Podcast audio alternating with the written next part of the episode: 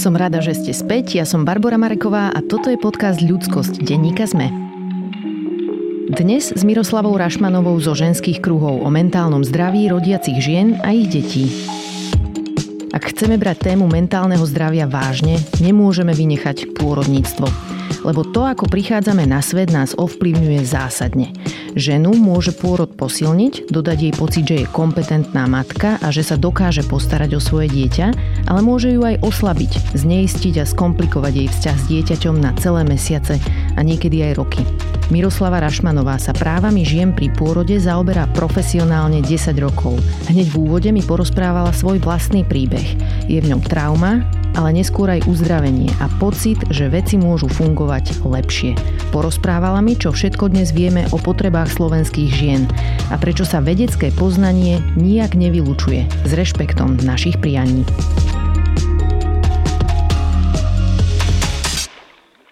Mirka, vítaj v podcaste Ľudskosť. Ahoj, ďakujem za pozvanie. Na úvod e, chcem povedať, že klobúk dole, lebo ako tak sledujem organizáciu ženské kruhy posledné roky, tak vy tu robíte seriózny heavy lifting v oblasti práv žien pri pôrode, takže ti veľmi pekne ďakujem, že si si našla čas na tento rozhovor.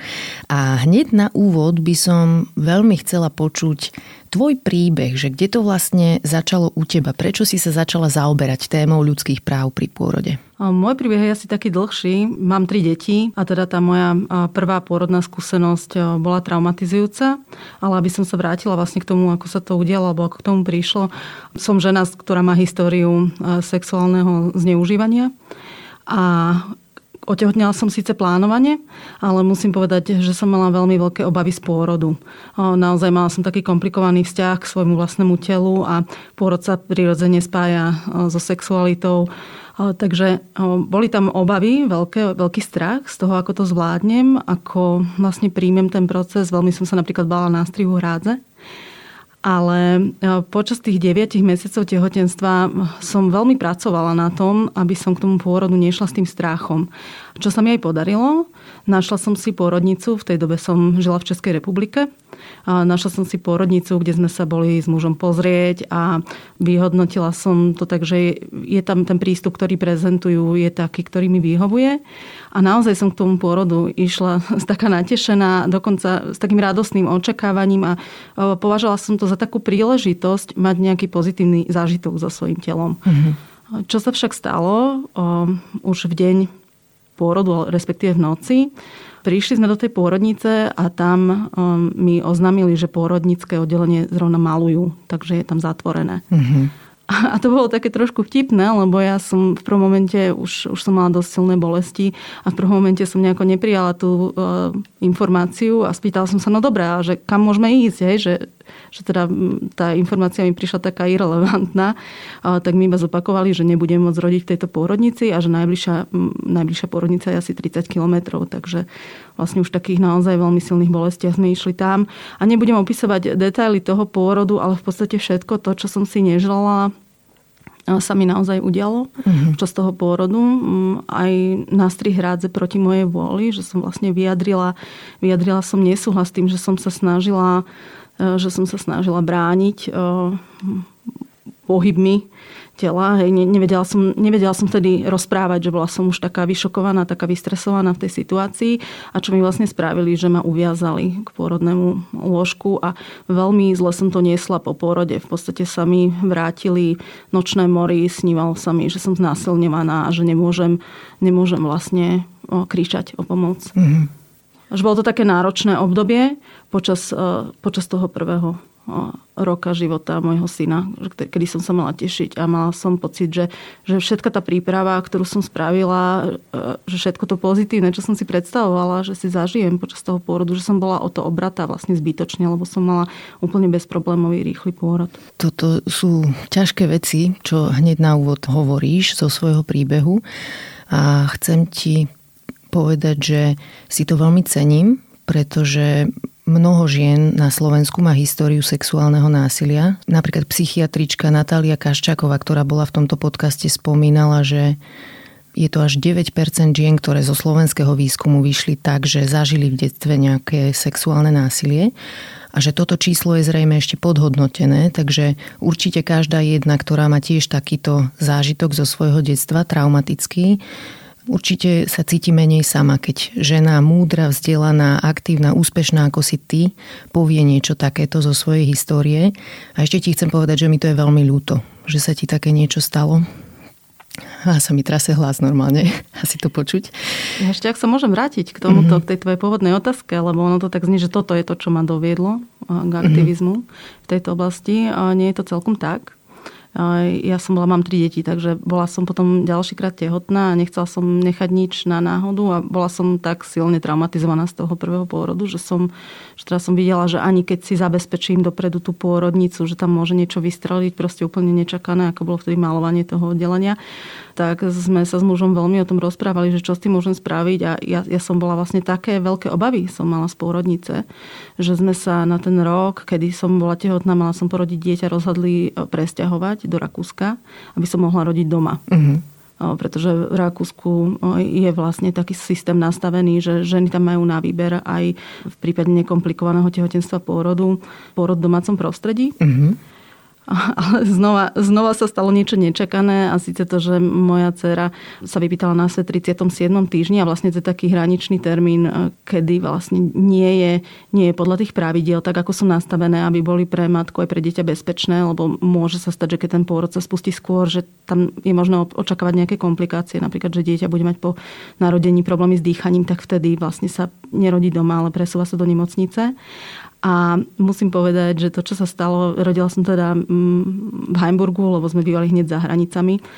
Rodila som v Heimburgu a hoci som išla s takými veľkými obavami do tej porodnice, naozaj, že som plakala po mhm. ceste, mm. že, že znova sa tomu nevyhnem a očakávala som teda, že sa mi stane znova to, čo sa mi stalo prvýkrát, tak som bola veľmi prekvapená vlastne nielen takým láskavým, rešpektujúcim prístupom, ale vlastne celý ten systém tam bol nastavený inak, že pri celom mojom pôrode bola pôrodná asistentka, ktorá teda sa ma pýtala, čo potrebujem, komunikovali sme o tom, aké sú moje predstavy a ten pôrod bol veľmi pekný, bol veľmi uzdravujúci. Uh-huh. A ja som ešte mesiace po tom pôrode som bola naozaj taká vyfičaná, že, že super, že som to, nie že som to zvládla, akože iba ten pocit, že som to zvládla, ale že moje telo není, není také špinavé, proste hrozné, že neschopné, že tie pocity, ktoré som mala vlastne po tom prvom pôrode. A to bolo niečo, čo ma doviedlo k aktivizmu, paradoxne. Um, pretože som videla, aká sila vlastne je v tom pôrode a ako to dokáže zmeniť život ženy, aj také traumatizované, ako som bola ja, ale verím tomu, že to dokáže zmeniť aj postoje e, žien k svojmu vlastnému telu, ktoré si nezažili, napríklad mm-hmm. sexuálne násilie, alebo nemajú nejaké takéto negatívne spojenie so svojím telom a že naozaj je to dôležité pre tie ďalšie mesiace, kedy sa žena stará o dieťa, a ktoré sú náročné. Áno. Ktoré sú náročné mm. a, a to, že tá žena nie je zaťažená nejakou traumou, je ale naopak má ten pozitívny zážitok je pre ňu niečo, čo je môže veľmi uľahčiť tie prvé mesiace. Takže také presvedčenie, že toto by mala mať možnosť zažiť každá žena, ktorá je tehotná a ide rodiť, tak to bolo to, čo ma dovedlo k aktivizmu. Hej. A ja mám taký trocha osobný dôvod, pre ktorý ma táto téma začala zaujímať. A, a teda paradoxne si teraz uvedomujem tiež, že vlastne je to pozitívna skúsenosť s pôrodom, ktorý, ten môj prvý pôrod, ktorý som zažila, bol vo Francúzsku. A bol úplne iný, ako som čakala podľa toho, čo som celý život počúvala od starších žien, ktoré už ho mali za sebou, lebo väčšina z nich opisovala pôrod ako nejakú vojnovú skúsenosť. A mňa veľmi prekvapilo, že to tak nemusí byť. A čo ma prekvapilo najviac, bolo to, že môj pôrod bol ťažký, mám okolo 50 kg dieťa malo 4 kg. Bol ťažký, ale zároveň som nemala z neho vôbec zlý pocit, že v tom Francúzsku vlastne ten personál dokázal so mnou tak komunikovať a tak ma podporiť, že môj zážitok bol posilňujúci a vtedy som si uvedomila, že niečo na Slovensku asi nie je v poriadku. Ale teda poďme hlbšie do činnosti vašej organizácie. O čo ide ženským kruhom? Vlastne cez tú svoju vlastnú skúsenosť, ako som sa ja dostala k tejto téme, tak e, sme sa k nej dostali e, viaceré, ktoré sme zakladali Združenie ženské kruhy. Veľmi rada by som spomenula moju kolegyňu Zuzanu Krížkovú, e, alebo Dulu Gabiku Janovičovú, ale bolo nás tam vlastne viacero, ktoré mali buď same mali veľmi traumatizujúci zážitok z pôrodu, alebo naopak mali paradoxne tento pozitívny zážitok z pôrodu a počúvali svoje zo zahraničia. Mali sme tam kolegyňu, ktorá teda už s nami nepracuje momentálne, lebo má iné zamestnanie, ale ktorá prežila dva pôrody v Norsku a ona bola úplne nadšená tým mm-hmm. prístupom. Tiež mala prvý pôrod veľmi náročný a napriek tomu sa necítila zničená a, a traumatizovaná tým pôrodom. A keď počúvali o skúsenostiach svojich priateliek alebo svojich sestier alebo známych, tak to bolo niečo, čo im nedalo mm, pokoj. Takže my sme išli do založenia tohto združenia s takou myšlienkou, že chceme, aby ženy aj na Slovensku e, zažívali pôrod ako pozitívnu skúsenosť. A možno v takej naivnej predstave sme si na začiatku mysleli, že, že to, čo je k tomu treba, je priniesť verejnosti vlastne obraz toho pozitívneho zážitku z porodu ako niečo, že čo je možné. Lebo, mm-hmm. lebo nielen, nielen teda, že sme počúvali negatívne príbehy, mali sme pocit, že tie negatívne skúsenosti sú aj do veľkej miery normalizované. Čiže ľudia povedia, že no, tak porod je proste taký. Hej. Hej, žena pri porode trpí a je to normálne. Tak toto bolo niečo. To bol ten prvý impuls. Mm-hmm. A čo sú také možno princípy vašej práce? Lebo čo si ja na vašej práci všímam a čo sa mi páči je, že vy žiadate zmeny, ale zároveň nechcete nič nejaké ezoterické, ale naopak žiadate, aby sa u nás na ginekologicko-pôrodnických oddeleniach robila medicína z 21. storočia. Čiže ako to máte zadefinované? Čo sú princípy vašej práce? Tie princípy, k tým sme sa dopracovali v podstate v priebehu niekoľkých rokov, že tiež neboli na stole hneď my sme boli veľmi prekvapené z toho, ako sme sa začali tejto téme hlbšie venovať a boli sme v kontakte neskôr aj s porodnými asistentkami alebo niektorými porodníkmi zo zahraničia a rozprávali sme sa o tom, ako tam tie systémy vyzerajú.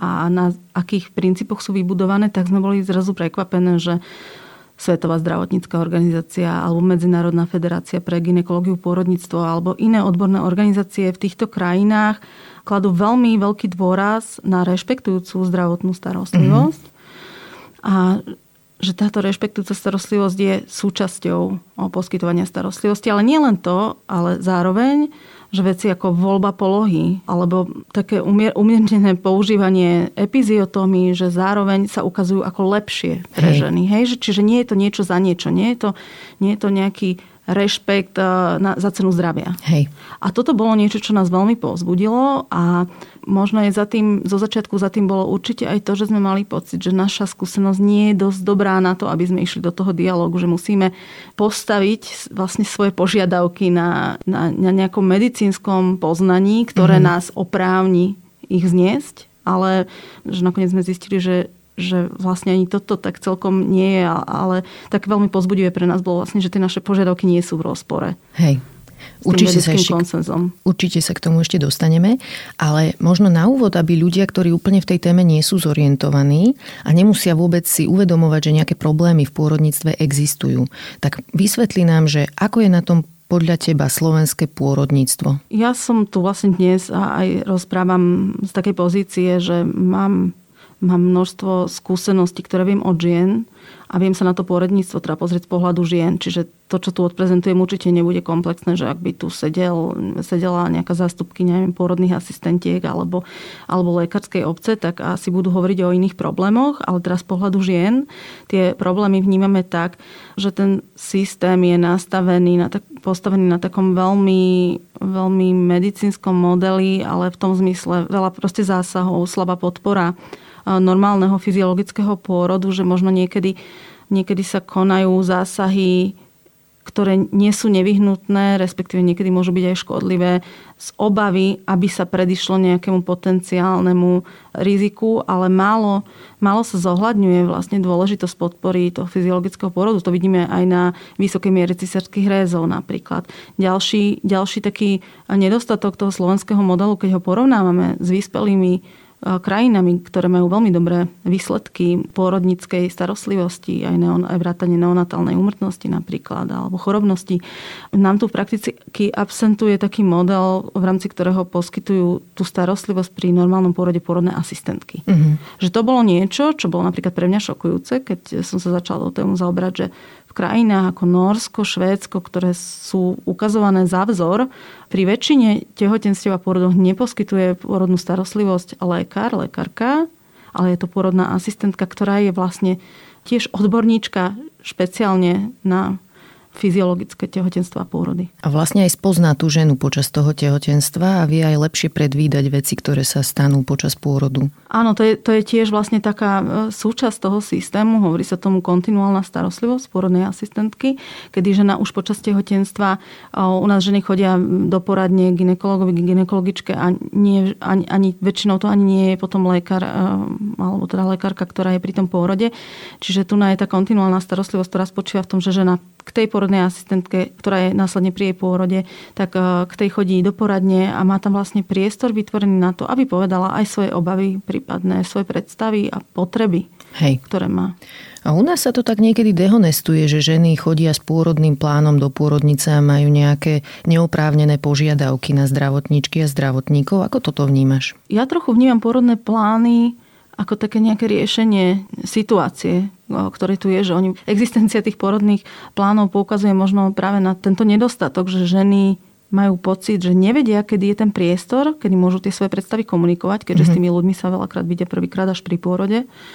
A snažia si zabezpečiť to, aby boli vypočuté nejakým pôrodným plánom. Hej. Ak by tam bola tá kontinuálna starostlivosť, ak by ženy mali možnosť komunikovať predtým, v podstate ten pôrodný plán sa stáva zbytočný. Ale zase niekedy sú tam aj veci, ktoré sú úplne legitimné. Napríklad, že by si prijali rodiť v inej polohe, ako je s vyviazanými nohami na chrbte a personál to zosmiešňuje, že im to príde ako niečo, čo nepoznajú zo svojej praxe a zdá sa im to nejaké EZO, bio, divné. No, to, je, to je súčasť toho problému, ako som povedala, že ten, že ten pôrod je u nás vedený pri veľmi medicínsky v tom zmysle, v tom zmysle, že sa tam, že do neho vstupujú zásahy ešte v momente, kedy nie sú potrebné, že tam chýba tá podpora fyziologického pôrodu. A napríklad eh, my už dnes vieme, eh, že pôrodná poloha na chrbte vláhu je jedna z najmenej vhodných, eh, zvyšuje sa riziko poranenia hrádze, znižuje sa prekrvenie maternice, čím môžu môže nastať pokles oziev. Takže je to poloha asi, na ktorú sú zvyknutí tí porodníci, majú najlepší prístup k hrádzi mhm. a následne, následne sa tým aj zvyšuje percento nástrihov. nástrihov. A zároveň, zároveň možno tým, že už v škole alebo počas výučby sa nestretli s inými polohami, tak je to niečo, že v čom sa oni cítia bezpečne, Hej. si myslím. A, ale napríklad Medzinárodná federácia pre ginekológiu a pôrodníctvo vystavala taký program, ktorý nazvali e, Nemocnica priateľská k matkám a k deťom a cieľom toho programu e, bolo poukázať na nejaké dôležité body, ktoré sú dôležité pre podporu nielen fyziologického pôrodu, lebo samozrejme ma, budeme mať vždycky pôrody, ktoré sa skončia napríklad císarským rezom, ale mm-hmm. vlastne ukázať taký model starostlivosti, ktorá je založená na vedeckých dôkazoch, zároveň je rešpektujúca a jedným z bodov tejto iniciatívy je práve to, aby pozbudzoval personál ženy vo voľbe polohy a vo voľbe zvislých poloh, ktoré sú vlastne šetrnejšie k jej telu.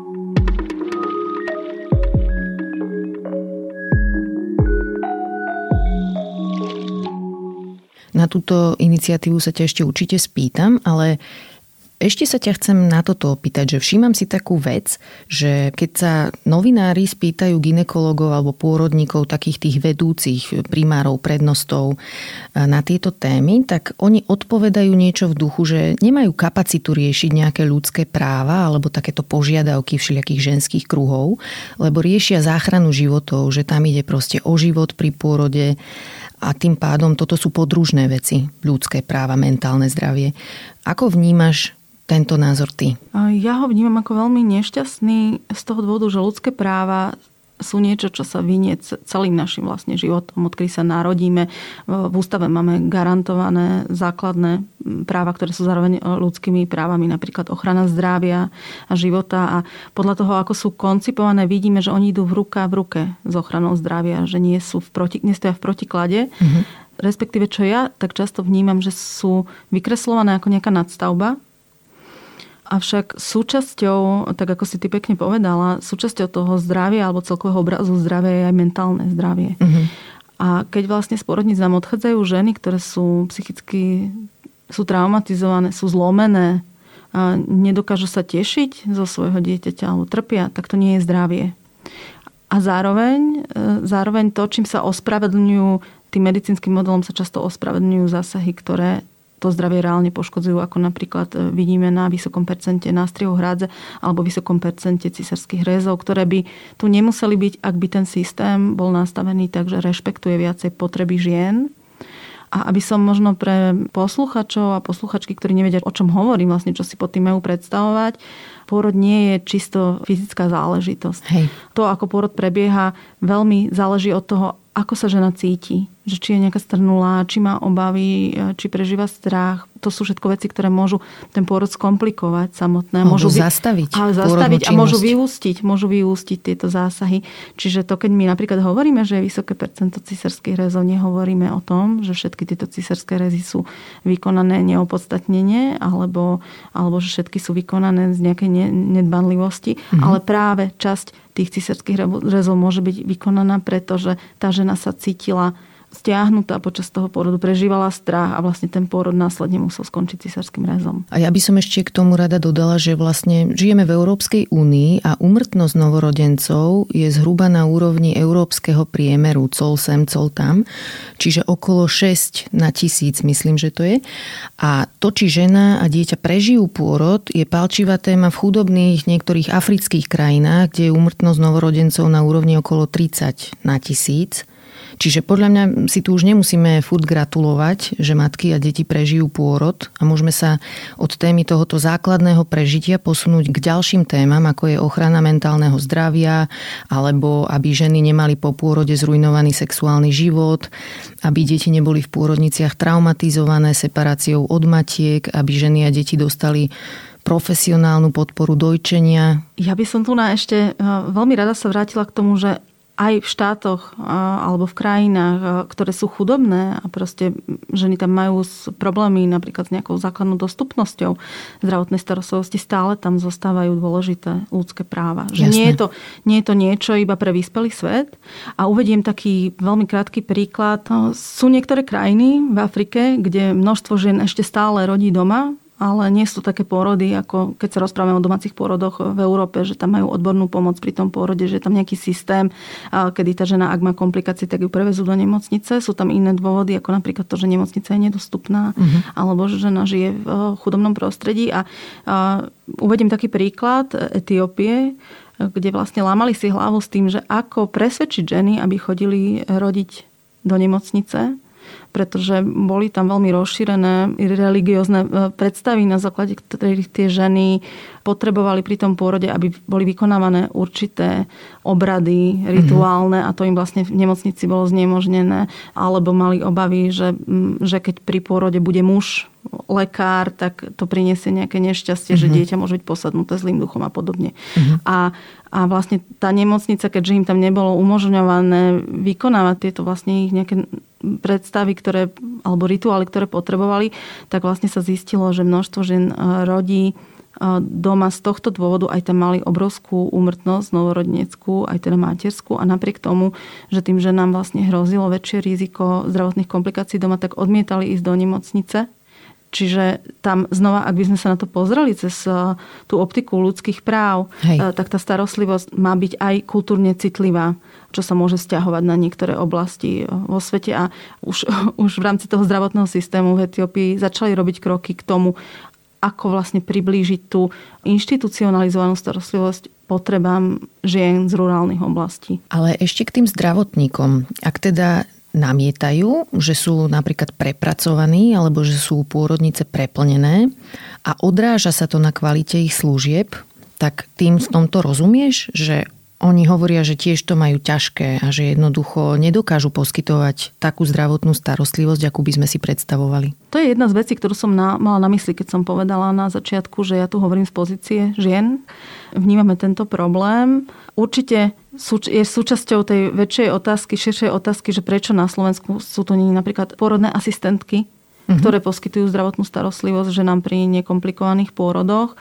A lekári, lekári, ktorí sú už vlastne e, špecialisti na, naozaj na tie komplikované prípady, by mali aj viacej času venovať sa práve týmto. Hej. Ono, ten argument na to je potom ten, že vlastne pôrodné asistentky nie sú úplne školené k tomu, aby samostatne dokázali poskytovať zdravotnú starostlivosť, ale tu nemusíme zachádzať do nejakých hĺbších detailov, lebo toto nie je náš biznis. Jednoducho politici a političky majú zabezpečiť, aby ten systém fungoval správne a vypočuť si tak ženy ako aj lekárov a lekárky, že toto nemá byť podľa mňa nejaký súboj lekárov a žien, to má riešiť niekto, koho zamestnanie je toto riešiť a to sú ľudia na ministerstve zdravotníctva. Ja by som preto bola veľmi rada, že keby sme sa posunuli od eh, nejakého takého nastavenia, že ženy tu niečo znášajú nejaké požiadavky a oni tým vlastne útočia na lekárov a, a devalujú ich prácu, aby sme sa od tohto posunuli tam, že sú tu nejaké legitímne požiadavky Hej. a poďme, poďme si sadnúť za nejaký okrúhly stôl, kde sa stretneme vlastne všetci, ktorých sa na to nejakým spôsobom týka, čiže aj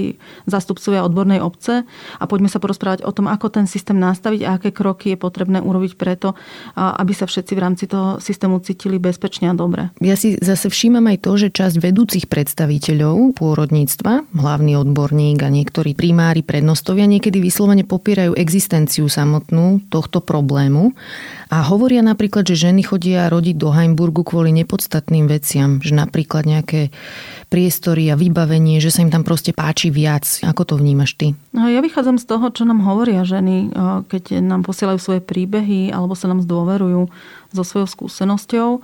A vďaka tomu môžem vychádzať nielen zo svojej vlastnej skúsenosti, ale je to vlastne také širšie spektrum skúsenosti, ktoré sa ku mne dostávajú a doposiaľ nás nekontaktovala žiadna žena, ktorá by povedala, že tam ide kvôli vybaveniu naopak. Všetky tam idú preto, že chcú dostať rešpektujúcu starostlivosť, chcú mať možnosť voľby polohy, chcú byť podporené vo fyziologickom priebehu pôrodu. Veľmi častá požiadavka je, aby neboli oddelené od svojho dieťaťa po pôrode, že toto vyskakuje takmer všade. Takže tie požiadavky, ktoré ženy znášajú, nie sú ani v rozpore s medicínou založenou na dôkazoch, sú v súlade s ich ľudskými právami a dali by sa označiť, eh, že sú takým jedným slovom, keby som to mala zhrnúť, že sú požiadavkou po rešpektujúcom prístupe. A kde podľa teba vzniká teda táto kognitívna disonancia, že vy tie príbehy žien počujete a vedúci predstavitelia v pôrodníctve nie? Ja sa obávam, že tieto požiadavky od žien sú vnímané automaticky ako kritika toho systému. Mm-hmm. A treba si povedať, že ona to aj nejaká kritika je. Hej. Zároveň v rámci toho rozloženia nejakých síl a kto v tom systéme má moc, keď sa na to pozrieme, tak moc leží práve v tých inštitúciách Hej. alebo v rukách, v rukách zdravotníkov. Niečo zmeniť. Ak by, ak by prišla tá požiadavka aj od nich, je legitimné a správne usmerovať na politikov a političky, vlastne na tvorcov tých politik, ktoré vytvárajú podmienky pre poskytovanie tej starostlivosti. Lenže ak sa zasekneme pri tom, že požiadavky žien budú prehliadané s tým, že sa to tu tak nedá, lebo, lebo nemáme priestory, lebo nemáme kapacity, ale vlastne my až tak veľmi to nechceme zmeniť, tak sa obávam, že sa to nepohne tým správnym smerom. Všimla som si, že ste troška tak challengeli pôrodnice za to, že sa na svojich weboch chvália titulom Baby Friendly Hospital a pritom ho vôbec nemajú. Takže vysvetli nám, prečo záleží na tom, či ho majú. Nemocnica priateľská k deťom, alebo táto iniciatíva, tak veľmi skrátke poviem, je iniciatíva, ktorú vytvoril UNICEF spoločne so Svetovou zdravotníckou organizáciou a je to celosvetová iniciatíva, ktorej cieľom bolo zvýšiť podporu dojčenia v nemocniciach, nielen v porodniciach, ale v nemocnici ako celok, pretože mm-hmm. do nemocnice sa môže dostať matka, ktorá dojčí so svojimi zdravotnými problémami napríklad, alebo tam môže byť hospitalizované dieťa, ktoré je dojčené, čiže stiahuje sa na celú nemocnicu. A táto iniciatíva ponúka konkrétne kroky, ktoré musí nemocnica poskytnúť. To by som rada zdôraznila, že je to teda iniciatíva zamierená na nemocnice a povinnosti, ktoré majú nemocnice. Nie je to iniciatíva zameraná na matky, že čo musia matky robiť, mm-hmm. alebo mali by. A ponúka vlastne nemocniciam návod, ako vytvoriť podmienky pre úspešný začiatok dojčenia a pre jeho udržanie v prípade, že dieťa je hospitalizované alebo matka je hospitalizovaná. Iniciatíva Mother Baby Friendly Hospital, teda nemocnica priateľská k matkám a deťom, ktorú som spomínala skôr, je zase iniciatíva, s ktorou prišla Medzinárodná federácia pre ginekológiu a pôrodníctvo a vznikla z takého, z takého popudu aby v celom tom neboli prehliadané aj matky, teda rodiace ženy, tak čo oni potrebujú na podporu fyziologického pôrodu. A jedným, jedným z tých bodov tejto iniciatívy je samotná Baby Friendly Hospital iniciatíva, uh-huh. ale sú tam teda ďalšie, ako napríklad už spomínaná podpora voľby polohy pri pôrode, alebo e, podpora fyziologického pôrodu, aby žena mala možnosť mať prevádzajúcu osobu pri pôrode a podobne. Pamätám si hovorkyňu ministerstva zdravotníctva reagovať na túto tému tak, že naše pôrodnice alebo nemocnice nemajú tento titul, ale oni majú nejaký vlastný certifikát, niečo naše lokálne. Stačí to podľa teba? Nemocnica priateľská k deťom je momentálne celosvetovo rozpoznaná iniciatíva, ktorú teda zastrešuje naozaj UNICEF a Svetová zdravotnícká organizácia a tá iniciatíva je vystavaná na vedeckých základoch. Mm-hmm. Je to nejaké minimum, ktoré môžu nemocnice spraviť pre podporu dojčenia. Čiže to by som povedala na otázku, že či je to zbytočné alebo či je niečo lepšie momentálne. Mm-hmm na tej celosvetovej úrovni a vlastne aj Slovenská republika, k čomu sa zaviazala v rámci dohovoru o právach dieťaťa, kde sa zavezuje, zavezuje vytvoriť také podmienky, aby deti mali zabezpečenú ideálnu výživu. To je, tohto súčasťou je Hej. Baby Friendly iniciatíva.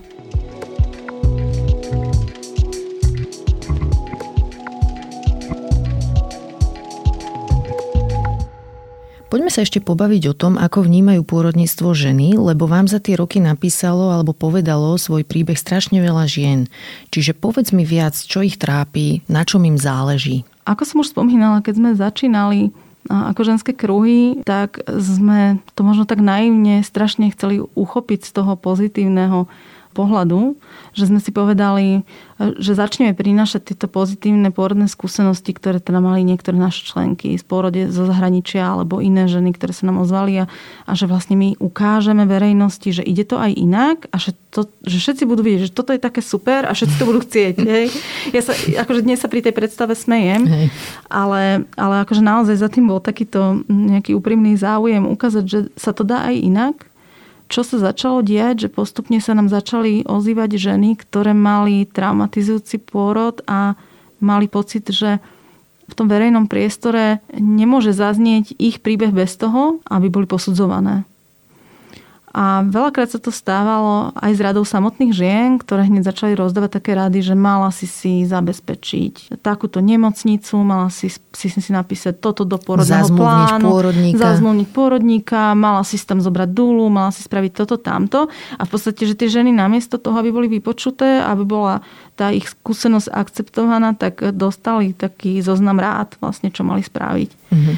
A my sme si povedali, že toto je súčasťou problému, že vôbec, aby sme pomenovali to, že skúsenosť, ktorú ženy zažívajú, nie je ich vinou alebo nie je výsledkom ich nedostatočnej prípravy, toho, že sa málo snažili alebo že boli málo asertívne, tak, e, tak toto som sa ja dozvedela vlastne, to bol taký môj prvý poznatok, ktorý som sa dozvedela od žien, že ženy potrebujú byť vypočuté. Hej. A že, že to je prvý predpoklad tomu, aby sme mohli tie e, problémy začať pomenovať ďalej. Prečo to podľa teba iné ženy robia? Keď nejaká žena napíše traumatický príbeh, napríklad na Facebooku, tak iné ženy, mnohé, teda nie všetky určite, mnohé po nej skočia, že ja som to mala dobré, mala si urobiť to a to. Prečo to podľa teba robia? Lebo to nemusí byť úplne intuitívne, ale nejaké vysvetlenie to asi má. Je tam určite viacero dôvodov, ja tu neviem podať nejakú komplexnú analýzu, ale z toho, ako to vnímam ja, Mnohé ženy, ktoré takto zareagujú, si sami prešli náročnými pôrodmi a možno,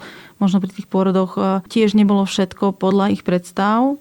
A je to určitý obranný mechanizmus, ktorým oni vlastne sa snažia udržať si ten pocit kontroly nad situáciou, že ak by som spravila toto a toto a toto, tak vlastne by to nebolo, nebolo skončilo takto zlé a tým pádom sa tie ženy necítia bezmocné. A keď mm-hmm. oni vidia príbehy iných, iných žien, ktoré boli v tej situácii, že boli bezmocné, tak majú potrebu im dať nejaký nástroj, že toto keby si spravila, tak by si to mala viacej pod kontrolou. Čiže toto bude jeden dôvod, že mm-hmm. samotné tie ženy sú zránené. A my aj nechávame ženy e, rozprávať o jeden, jedna z našich takých e, základných princípov, ktoré využívame pri našej práci, je ten, že my naozaj nesnažíme sa korigovať jazyk, akým ženy hovoria o svojej skúsenosti. Čiže napríklad e, stáva sa nám, e, že v diskusii sa objavia príspevky, kde povie žena napríklad, že mala nástri hrádze a že pre ňu to bolo v poriadku, že, že rodila na chrbte a že to bolo dobre. My nejdeme potom takým spôsobom, že sa snažíme spochybňovať názor takejto ženy alebo jej skúsenosť, ale hovoríme, dobre, je v poriadku, že vy ste boli spokojná, ale prosím, neumlčievajte svojou skúsenosťou iné ženy. Že to, toto, je, toto je to, čo my robíme v takých prípadoch. Ja som rozmýšľala nad tou kritikou, že ona možno trocha aj tak ohrozuje naše predstavy o tom, že svet je bezpečné miesto. Lebo my si tu žijeme v predstave, že u lekárov sme v bezpečí, že v pôrodnici sú ženy a deti v dobrých rukách a tieto príbehy nám to miestami možno trocha nabúravajú, lebo ak sú pravdivé, tak to znamená, že inštitúcie, ktoré majú našu dôveru, ozaj nefungujú dobre a že v akejsi miere poškodzujú ženy a ich bábetka, či už zastaralou praxou, alebo porušovaním práv, alebo paternalizmom. A toto je nepríjemné zistenie, ale dôležité zároveň, že je to nejaký začiatok zmeny, ak sa mu nebudeme vyhýbať. Ja by som na tomto mieste povedala, že považujem dôveru ženy, ale aj lekára voči žene za veľmi dôležitý prvok poskytovania zdravotnej starostlivosti, že myslím si, že bez toho to nepôjde. Uh-huh. A keď, keď tu čas žien hovorí, že tú dôveru nemá, tak je to Viem, že to môže byť nepríjemné počúvať, ale je to priestor na nejaké pozastavenie sa nad tým a začať uvažovať, čo s tým teraz spravíme.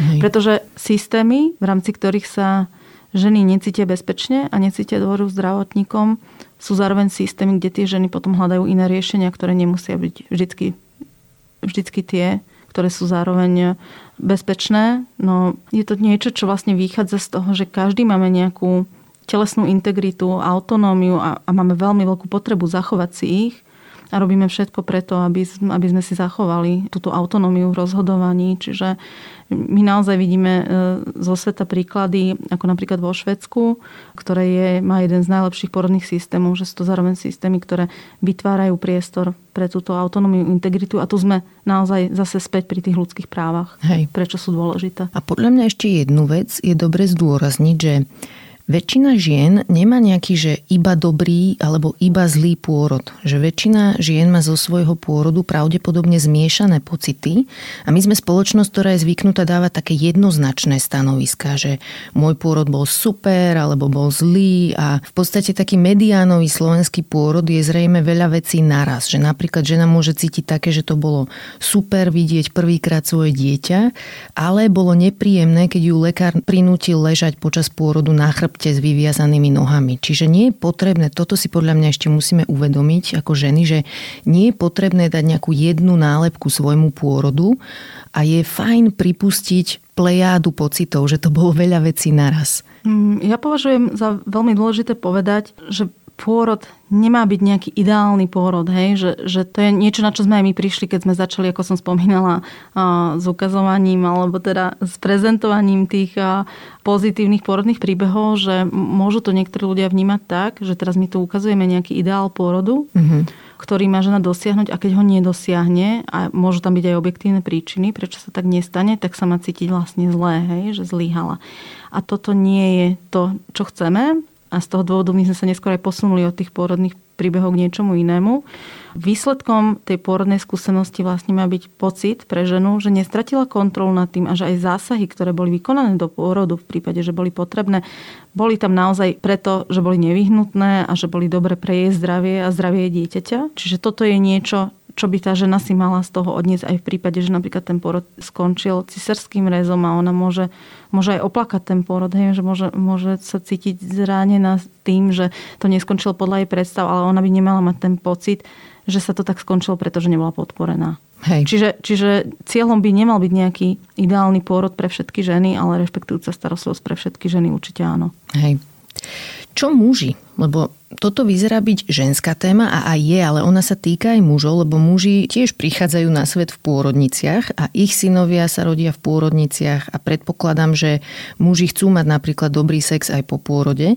Čiže ak partnerka zostane dokatovaná s posttraumatickou stresovou poruchou a nejakou popôrodnou depresiou, tak to ovplyvní aj život jej partnera. Takže aké sú postoje mužov k tejto téme? No, postoje mužov toho viem povedať menej, lebo samozrejme nás v prvom rade mm, kontaktujú ženy, ale s, veľakrát k čomu sa ženy vracajú, keď rozprávajú o svojich príbehoch, tak je práve podpora, ktorú dostali zo strany partnera a to nám vyskakuje ako niečo, čo je veľmi dôležité. Uh-huh. Že keď tam tá podpora bola prítomná, tak ženy to ocenia a, a naozaj, naozaj samé spontánne o tom rozprávajú, ako veľmi to pre nich bolo dôležité, ako ich partner podržal a čo to pre nich znamenalo. Alebo naopak, ak tam nebola tá podpora prítomná, tak to je tiež niečo, k čomu sa vrácajú. A napríklad sú aj ženy, ktoré povedia, že že už by ďalší krát nechceli mať partnera pri porode, alebo sa necítili podporené, alebo že to veľmi vážne naštrbilo ich vzťah. Uh-huh. Práve preto, že napríklad v nejakej rozhodujúcej chvíli, kedy oni sa tam cítili ohrozené, sa partner pridal v ich očiach na stranu personálu a v podstate ju nepodržal. Uh-huh čo sa tiež trocha ináč dá pochopiť do istej miery, lebo ten muž sa asi tiež bojí pri pôrode a keď človek v bielom plášti čo si zadelí, tak asi zo strachu o tú ženu môže konať vyslovene, ako keby mysliaci, že je to dobrý záujem ženy podpory toho lekára v nejakom aj prípadne pôrodníckom násilí. A, áno, pre tú ženu je to ešte ako keby ďalší taký level toho zranenia, lebo inak príjmame zranenie od cudzích ľudí ktorým síce aj ideme do tej pôrodnice, my tam ideme preto, lebo očakávame od nich pomoc. A Hej. potrebujeme tú pomoc, čiže sme v nejakej zraniteľnej situácii, zároveň je tam nejaká informačná asymetria, že predsa len to vnímame tak, že zdravotnícky personál má vzdelanie a vedia, e, majú nejaké poznanie, ktoré by mali vedieť aplikovať v tých situáciách, ale keď zároveň neakceptujú nejaké poznanie, ktoré má žena o svojom vlastnom tele, o svojom živote, o svojich potrebách, tak vtedy tam nastávajú tie trenice a toto je jeden rozmer, ale ak e, žena necíti tú podporu od partnera, tak je to určite veľa viacej zranujúcejšie pre ňu. A tam ešte môže byť zložité. Ja som počula viackrát aj také, že personál sa obráti na partnera ženy, pokiaľ nevie dosiahnuť súhlas ženy, ktorý od nej žiada na niečo, obráti sa na partnera a tlačí na ňo, aby on donútil svoju partnerku, čo si urobiť. Pričom aj v tých filmoch o pôrodníctve bolo vidno také scény vo filmoch Medzi nami a film Maji Martiniak, nepamätám si, ako sa ten volal, tak tam boli neviditeľná. scény... Áno, neviditeľná. Tam boli scény, kde to bolo tiež vidieť, že ten partner je na strane personálu, že to cíti ako svoju úlohu pomáhať personálu presadiť ich vôľu napriek súhlasu svojej partnerky.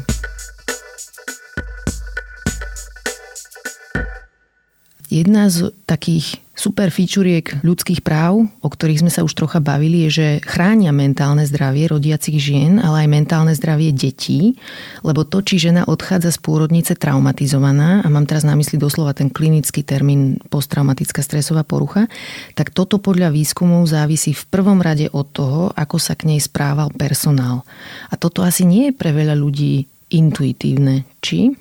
Zrejme to nie je také ľahko uchopiteľné, ale ako si ty povedala, vyplýva to aj z výskumov, ale keď začneme počúvať tie narratívy, akými ženy rozprávajú o to, tak v podstate to, čo sa tam v takej situácii deje, kedy príde k posttraumatickej stresovej poruche, je, že žena stráca pocit kontroly mm-hmm. nad tou situáciou. A tam môžu byť dva dôvody. Hej? Môže byť dôvod, že nastali reálne objektívne skutočnosti, že naozaj dieťa je v ohrození alebo že silno krváca a samotná táto udalosť je traumatizujúca. Hej? Ako iné prípady, ako nejaká závažná dopravná nehoda alebo iné situácie, kedy je ohrozený náš život. Že toto sú prípady, ktoré môžu vyvolať posttraumatickú stresovú poruchu, ale ukazuje sa, že ešte aj v takýchto prípadoch je veľmi dôležité, aby tam niekto z personálu bol a komunikoval s tou ženou, vysvetľovať, čo sa bude diať, ako jej pomôžu.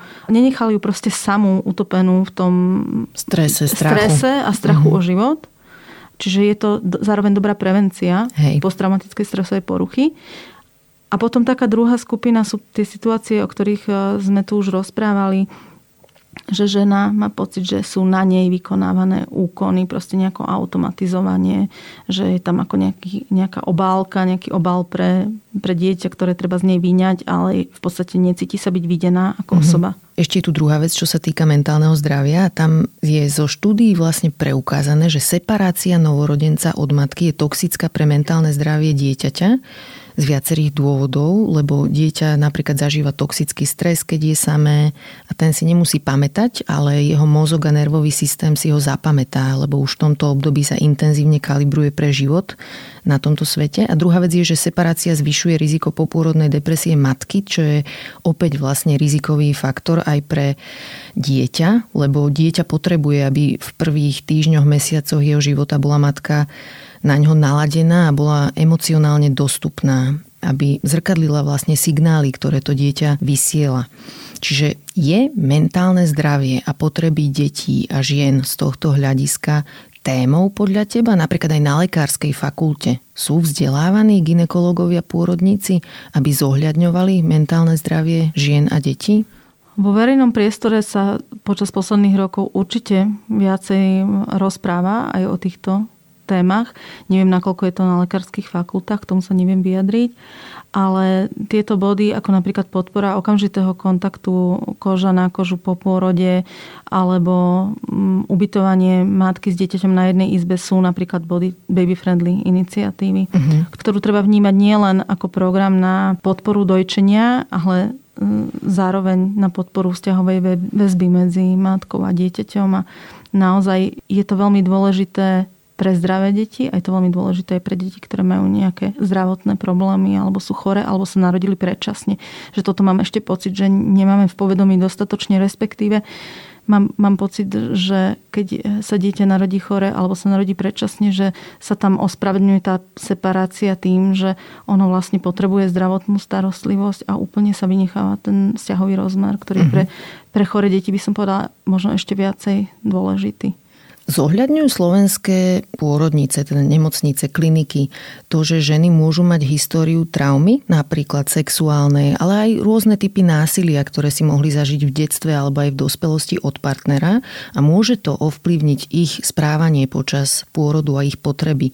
Toto je zohľadňované v pôrodníckej praxi? A z tých príbehov, ktoré počúvame a s čím sa na nás ženy obracajú, a obracajú sa teda na nás aj ženy s históriou sexuálneho násilia, tak e, vnímame to, vnímame to tak, že nie je dostatočné povedomie medzi zdravotníckým personálom o tom, že ženy môžu mať aj takéto problémy a ako sa vlastne e, správať, ale chcela by som povedať, že nie len k týmto ženám, lebo žiadna žena nechodí s nápisom na čele, že mám Jasne. históriu násilia, a to môže mm-hmm. byť aj partnerské násilie, že nemusí byť sexuálneho charakteru, ale naozaj nastaviť poskytovanie tej zdravotnej starostlivosti tak, aby keď takáto žena príde aby nebola retraumatizovaná.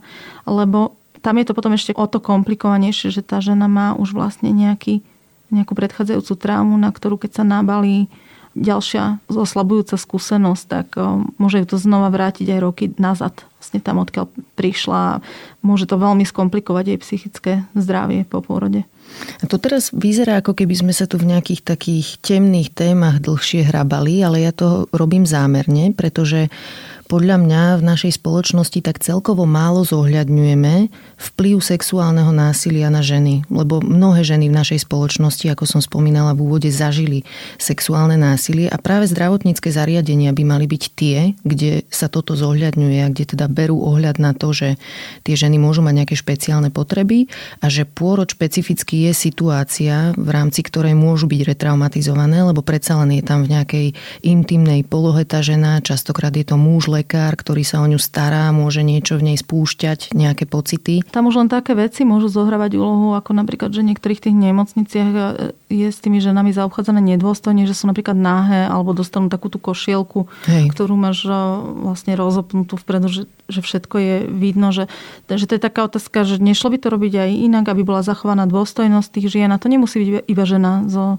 históriou sexuálneho zneužívania alebo násilia. Myslím Hej. si, že, že pre viaceré ženy je nepríjemné, keď nie je zachovaná ich intimita, alebo napríklad sú tam otvorené dvere, že žena tam, písali nám ženy, opisovali svoju skúsenosť, ako ležali na porodnom kresle, vlastne, ktoré bolo oproti dverám a za každým, keď sa dvere otvorili, niekedy sa ani nezatvárali, tak vlastne každý, kto išiel po chodbe, tak videl videli v takejto pozícii nahé, alebo potom prítomnosť množstva ľudí. Mm-hmm na pôrodnej sále. To je tiež niečo, čo ženy veľmi citlivo vnímajú. Hej, napríklad čo... aj tie boxy na kramároch, to mi príde úplne Áno. absurdné, že len nejaké závesy sú medzi ženami a že jedna žena musí počúvať vzdýchanie a krik iných žien, ktoré sú ďalej v tom pôrode. Čiže keď sa bavíme o vytvorení nejakých dôstojných podmienok, tak aby si to ľudia vedeli lepšie predstaviť, toto sú veci, o ktorých sa bavíme, aby, aby bolo zabezpečené súkromie, intimita tej Hej. ženy a, a naozaj veľakrát sú to opatrenia, ktoré ani nestoja finančné prostriedky, v podstate iba vyžadujú zmenu organizácie práce alebo nejakého prísluhu a väčšiu citlivosť voči tým ženám. Ale ešte aj keby stáli, však hádam je na mieste do takéhoto niečoho investovať, ak aj treba robiť stavebné úpravy, Určite. tak mi príde absurdné, že napríklad keď vypukla pandémia, tak sme vedeli okamžite zareagovať a urobiť nejaké odberové miesta, nejaké testovacie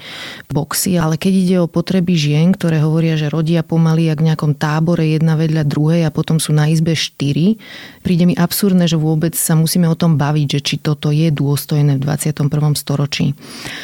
Dobre, tak teraz takto sa ťa spýtam, že vy chcete, aby ženy príchodom do pôrodnice nestrácali svoje práva, svoju dôstojnosť, aby sa k ním personál správal s rešpektom a aby ženy a ich deti dostávali medicínske služby založené na aktuálnom vedeckom poznaní. A toto celé znie veľmi legit a znie to skoro až tak, že super a to musia chcieť všetci a nemôže to mať oponenta. Takže v čom je problém? Tých problémov bude viacero.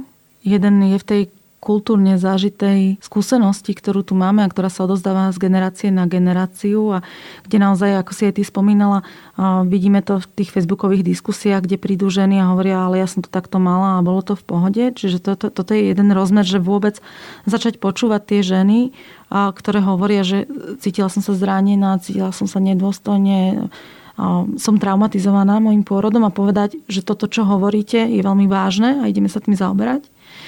A druhá vec je nejaká rezistencia toho systému samotného, že on je strašne ťažkopádny a, a tie zmeny sa tam dejú iba veľmi pomaly práve preto, že nie je to, ten systém nie je tvorený jedným človekom, že, mm-hmm. že nestačí nám presvedčiť jedného človeka, ktorý si povie, aha, toto je strašne zlé, tak poďme to zmeniť, ale naozaj, že sú to ľudia tak, s takými roztrusenými právomocami a zodpovednosťou za rôzne čiastkové úkony a všetko, všetko to musí fungovať dokopy.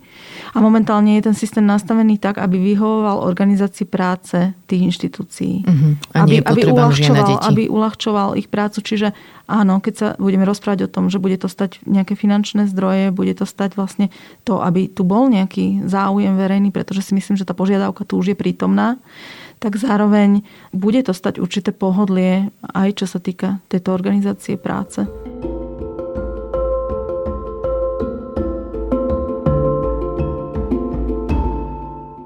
Teraz máme vo vláde a v parlamente akože prorodinných politikov, teda aspoň sa tak tvária, ale s pôrodníctvom to išlo cez koronu dosť dolu vodou. Vy ste si tam všimli ešte aj nejaké nové porušovania práv. Povieš nám trocha o nich, čo sa dialo cez koronu? Počas pandémie sme mali pocit, že mnoho tých vecí, ktoré sa tu už čiastkovo podarilo zlepšiť, ako keby sa vrátili o niekoľko rokov nazad. Zo dňa na deň, mm-hmm. doslova.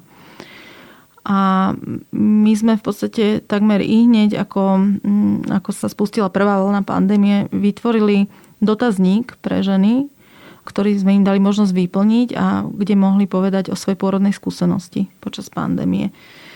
A veci, ktoré sa tam teda opakovane objavovali, bolo to, že ženy rodili samé, že im nebolo umožnené mať blízku sprevádzajúcu osobu pri pôrode, čo je jedna veľmi dôležitá vec pre to, ako tá žena pôrod prežíva, ako sa cíti. Uh-huh. Ďalej nám tam vyskočili veci, ako to, že počas prvej vlny boli matky predčasne narodených detí od nich oddelené. Vlastne tie nemocnice sa uzavreli a tým, že to dieťa zostalo mm, niekedy so zdravotnými problémami, niekedy preto, že bolo predčasne narodené a potrebovalo nejakú ventiláciu a zdravotnú starostlivosť, tak vlastne zostali deti izolované od svojich matiek. Mali sme prípad pani, ktorá dva mesiace nevidela svoje predčasné narodené dieťa a, a napriek tomu, že bola zúfala a že, že sa dožadovala toho, vlastne nikto nebol citlivý voči tejto jej potrebe a potrebe jej dieťaťa Hej. byť so svojou matkou. A počas druhej vlny nám tam veľmi vyskočilo to, ako zle bola zorganizovaná zdravotná starostlivosť ženy, ktoré mali COVID alebo mhm. boli pozitívne. Že ten systém, napriek tomu, že to už bola druhá vlna pandémie, ako keby nebol, nerátal s tým, že ale veď nám sem prídu rodiť ženy, ktoré majú COVID. A my sme, my sme už tedy e, sledovali odporúčania napríklad Svetovej zdravotníckej organizácie alebo nejaké vyjadrenia odborných spoločností zo zahraničia, kde už tá prvá vlna bola taká silnejšia a takéto ženy tam rodili a vlastne aké postupy sa odporúčali, no tak Svetová zdravotnícká organizácia zdôrazňovala, že ochorenie COVID-19 nie je dôvod na oddelenie matky od dieťaťa, že naopak e, žena má byť podporená v dojčení, pretože prostredníctvom materského mlieka a protilátok e, chráni aj dieťa pred týmto ochorením. U nás sa išlo úplne naopak, že mnohé nemocnice v snahe chrániť novorodencov ich oddelili od matiek a a bolo a to veľmi... ich o dojčenie, áno, treba povedať, áno, že im znemožnili byť dojčené a čerpať tie protilátky od e, matky z materského mlieka. ale aj tie pôrody žien, ktoré boli pozitívne, boli opisované veľakrát v nejakých provizorných miestnostiach, rodili, kde nebolo ani poriadne vybavenie, alebo, alebo teda aj ten zdravotnícky personál je pochopiteľné, že mal potrebu chrániť sa, ale zároveň nastávali také prípady, že žena, ktorá mala COVID, nebola po pôrode hospitalizovaná na nejakej, nejakej izolačke, ale na oddelení 600 nedelia, kde by mala poskytovanú špecializovanú zdravotnú starostlivosť e, z odboru ginekológie, ale bola hospitalizovaná na covidovom oddelení oddelení, kde mm-hmm. vlastne lekári a lekárky nemali skúsenosť s poporodnou starostlivosťou, že to boli také na, naozaj jednoznačné zlíhania toho systému. A k tej sprevádzajúcej osobe ešte? Tam to bolo komunikované zo strany zdravotníkov, zdravotníčok, ktorí sa vyjadrovali pre médiá. Takže ako keby ten otec tam bol nejaký bonus navyše, že však bez neho sa to dá vydržať a komunikovali to tak, že sa obávajú o svoje zdravie, že ten partner ohrozí zdravie personálu a že je tam navyše, že je to zbytočné riziko vlastne, keď tam je. Ako to vnímate vy? Alebo čo hovoria odborné inštitúcie? My už dnes vieme, teraz odhľadnúť od pandémie, že prítomnosť prevádzajúcej osoby podľa výberu ženy je dôležitá pre samotný priebeh pôrodu, že napríklad znižuje riziko zásahov do pôrodu, práve preto, že žena, keď má pri sebe blízku osobu, je, cíti sa istejšie, uvoľní sa, sú naplnené nejaké základné emocionálne potreby a to je veľmi dôležité pre priebeh pôrodu. Čiže zároveň zákaz sprevádzajúcej osoby je opatrenie, ktoré poškodzuje zdravie žien, takto sme to rámcovali my, takto to rámcovala počas pandémie Svetová zdravotnícka organizácia, ktorá zdôrazňovala, že ženy musia byť podporené v prítomnosti sprevádzajúcej osoby podľa svojho výberu, čiže nie len partnera, ale aj inej osoby, pretože treba si uvedomiť, že chodia rodiť rôzne ženy, že nie každá má partnera napríklad, alebo že sú ženy, ktoré žijú v násilníckom vzťahu, že nechcú tam mať toho partnera a podobne. Mm-hmm. Zároveň je to jedným z bodov tej Mother Baby Friendly iniciatívy, ktorú som spomínala. A na Slovensku, na Slovensku teda s jedinou výnimkou nemocnice v Trenčine, kde sa pán primár Kaščák eh, vyjadroval do médií vlastne v súlade s týmito odporúčaniami Svetovej zdravotníckej organizácie, že čo by som veľmi rada ocenila, že našiel sa aj na Slovensku hlas z odbornej obce, ktorý povedal, že sa rozhodli v ich nemocnici podporiť právo ženy na sprevádzajúcu osobu práve z toho dôvodu, že to považujú za dôležité pre dobrý priebeh pôrodu a podporu zdravia ženy. Mhm, Takže... Mm, to je super. A keď ženy zažívali alebo zažívajú aj dnes porušovanie svojich práv, aké majú vlastne možnosti?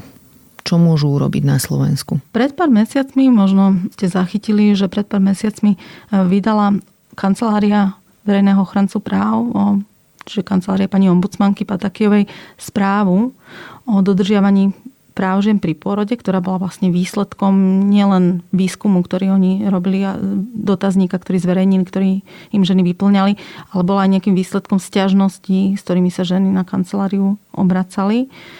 Čiže to je ako keby taká jedna, jedna možnosť, ktorá... Obrátiť sa na ňu, hej? Obrátiť sa, obrátiť sa na kanceláriu ochrancu práv avšak tam ešte priamo nedomôže sa žena nápravy, hej? že to je nejaká jedna zložka, ktorá pomáha pomenovať ten systém a, a následne kancelária vie vypracovať takúto správu alebo dať odporúčanie, napríklad keď e, dáva odporúčania pre parlament, hej? čím by sme sa mali na Slovensku zaoberať. A ďalšie možnosti, ktoré ženy majú, je obratiť sa na zriadovateľa nemocnice, na úrad pre dohľad e, na zdravotnou starostlivosťou, avšak ten sa zaoberá, už vieme zo skúseností našich klientiek, že ten sa zaoberá výhradne prípadmi nesprávneho poskytovania zdravotnej starostlivosti a napríklad veci ako poskytovanie informovaného súhlasu stále odmieta prebrať do svojej kompetencie. Ďalšia možnosť, ktorú majú ženy, je náhlas pomenovať svoju skúsenosť a napríklad poslať nám svoj príbeh, ktorý môžeme zverejniť a môžu sa tak pridať k ďalším ženám, ktoré o týchto veciach hovoria a my veríme, že aj vďaka tomuto hlasu žien sa časom budú veci meniť. Mrzí ma, že neviem poskytnúť nejaký konkrétny Hej, chápem. návrh na zlepšenie, ale to je, to je z našich skúseností. Mm-hmm čo je momentálne k dispozícii. To je možno aj súčasť problému, že vlastne ženy sa nemajú na koho tak úplne obrátiť, kto tomu problému rozumie v dostatočnej hĺbke a dokáže adresovať tie stiažnosti a problémy riešiť.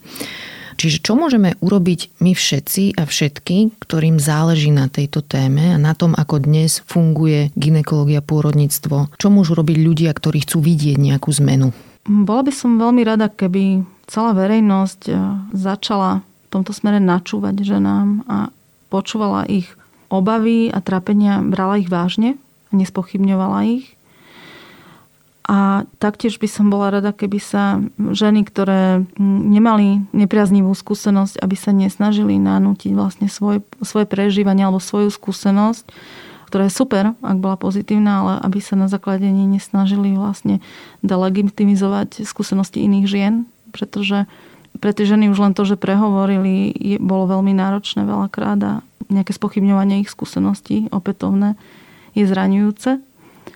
A v rámci v rámci tohto počúvania sa potom môžeme presunúť k tomu, že budeme hľadať riešenia také, aby každá žena sa cítila pri porode rešpektovaná mm-hmm. a že dostala tú najlepšiu možnú úroveň starostlivosti, na ktorú má právo. A potom možno ešte aj e, rozšíriť nejakú svoju takú spoločenskú objednávku smerom k ľuďom v politických kruhoch, ktorí môžu touto témou nejak pohnúť. Napríklad minule sa poslanec Vašečka rozplýval, ako rád vidí tehotné ženy, tak Možno by mu tehotné ženy mohli poslať nejaké svoje požiadavky, lebo on nie je v parlamente na to, aby sa díval na tehotné ženy a cudzie bábetka, ale aby možno presadzoval ich záujem ako poslanec. Veľmi pekne ti ďakujem, Mirka, za tvoju úprimnosť a zraniteľnosť počas tohto rozhovoru a za všetky tvoje skúsenosti v ženských kruhoch a na záver nám prosím ťa odporúč ešte nejakú dobrú knihu. Chcela by som odporúčiť knihu, ktorá sa priamo nedotýka pôrodov, ale dotýka sa témy traumy od Judith Herman, Trauma a uzdravenie, pretože si myslím, že istým spôsobom súvisí s tým, o čom sme sa tu rozprávali a hovorí o tom, aká bola trauma, ktorú zažívali ženy napríklad zo sexuálneho zneužívania alebo násilia domáceho v rodine, aká bola prehliadaná a bola, že vlastne ženy boli nálepkované ako psychicky slabšie a labilnejšie a že v podstate tá, tá trauma, ktorá vtedy bola označovaná napríklad za hysteriu, im bola prisudzovaná ako niečo, čo patrí proste k ženskej skúsenosti a až keď s traumou začali prichádzať muži z vojny, z vojny. až, až mm-hmm. vtedy sa začala spoločnosť, ale aj odborná verejnosť eh, traumou seriózne zaoberať. Lebo sa vlastne zistilo, že príznaky, ktoré majú ženy, ktoré zažili sexuálne násilie, sú totožné s tými, ktoré majú muži, ktorí sa vrátili z otvoreného boja, z frontu. A je to dnes známe pod pojmom posttraumatická stresová porucha. Takže ženy neboli hysterické, ale trpeli príznakmi traumatizácie. To tam je celkom dobre zachytené v tej knihe. A mnoho ďalšieho pridávam sa k tvojmu odporúčaniu. Ďakujem ešte raz. Dnes som sa rozprávala s Miroslavou Rašmanovou zo ženských kruhov. Ďakujem, že ste počúvali podcast Ľudskosť o vplyve rodiny a spoločnosti na mentálne zdravie teším sa na vás o týždeň. Nová epizóda vychádza každý štvrtok a nájdete ju v podcastových aplikáciách Apple, Google, Spotify alebo aj na stránke sme.sk. Ak sa vám podcast páči, šupnite nám 5 hviezdičiek, pomôžete nám tým dostať ho k viac ľuďom. Na výrobe tejto epizódy som spolupracovala s Nikolou Šulikovou Bajánovou a moje meno je Barbara Mareková. Ak mi chcete napísať, budem sa tešiť. Moja adresa je ľudskost zavináč sme.sk. No a vidíme sa aj podcastovom klube Denníka Zme na Facebooku.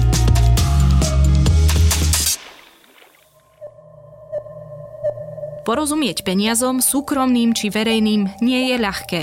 Určite nie pre každého a podľa výsledkov prieskumov napríklad o finančnej gramotnosti s tým má problém naozaj veľa ľudí. Vieme to aj my v Indexe, štvrtkovom podcaste denníka ZME, v ktorom sa ekonomické súvislosti a trendy snažíme vysvetliť. Moje meno je Nikola Bajánová a Index nájdete vo všetkých podcastových aplikáciách, ako aj na webe denníka ZME, zme.sk.